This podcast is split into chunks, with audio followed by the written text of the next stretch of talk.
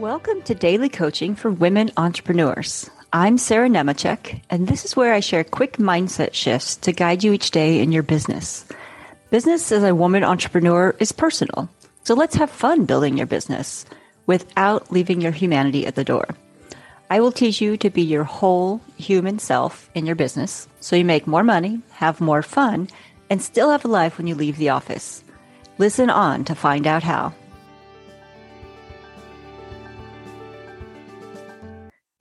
As a high achiever, I'm guessing the idea of failing just doesn't make sense to you, especially when you hear it described as the most effective path to success.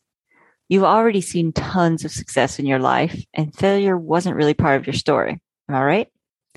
Failure here means experimenting, going all in, and not always getting the outcome that you set out to achieve.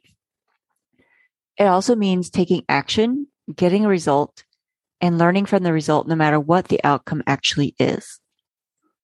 It's the fastest way to get where you want to go when you're working on doing something new, different, and uncertain, and you don't have a lot of examples from your own experience or that you can learn about from others before you. A very high achieving friend of mine recently reflected that she has had very few failures in her life, and she was having trouble finding ways to, quote, fail her way to success in growing her business. So we talked about why that has been her experience. Then we explored how she can either reframe her past to see the failures that got her where she is today, or reframe her current struggles to look more like her past experiences so she can feel like she can actually do them. Here's how to do this for yourself if you are a fellow high achiever who doesn't know how to let failure into your experience. Start with reflecting on your own experiences thus far. Have you had a lot of failures or a lot of wins? Or a, a good mix? And what do they mean to you? Like, what does it mean for you when you fail or succeed? What do you think it took to get there? On the one hand, you might have experienced all kinds of failures on your path to where you are right now, but your brain never perceived them as failures. You just saw it as your normal path of learning. You didn't interpret anything as a failure if you told friends about your story or if you ta- asked someone who witnessed you on the path, they might tell it very differently. They might hear it differently. They might have perceived different things. They might even tell the story of how you worked really hard to overcome some specific obstacles and that you did fail along the way. Kind of interesting how we all see it differently, right? Another thing could be your brain may have naturally offered you beliefs that made the process just feel easy. You believed you would succeed and you didn't perceive obstacles. So it felt easy to do the things that created your current success. And that may be like maybe you didn't fail along the path because you just said, well, of course I'm going to do this. And you just went out and created it.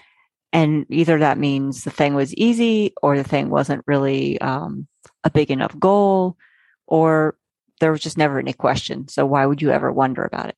Whereas now you might have some questions about what's possible for you with the new goals that you have in place. So, with these few reframe possibilities in mind, can you see where perhaps you either did have failures along the way or where maybe you just easily overcame obstacles? When you can see it in this different framing, you can start to apply some of the same things that worked for you in the past to your current struggles or your potential obstacles and maybe see that like the word failure doesn't have to resonate with you. The point here is to take more responsibility for the accomplishments in your life. Give yourself credit for your role in creating any past or current success and recognize that you may simply use different words to describe obstacles and failures than some of us might use, some other people.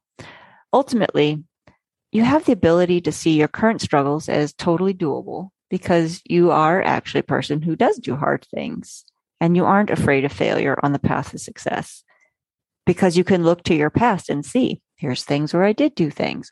Or you can look to other people and be like, oh, here's how they handled this failure and success and experimenting thing. It's always about how you look at it. So here's what I'm going to leave you with.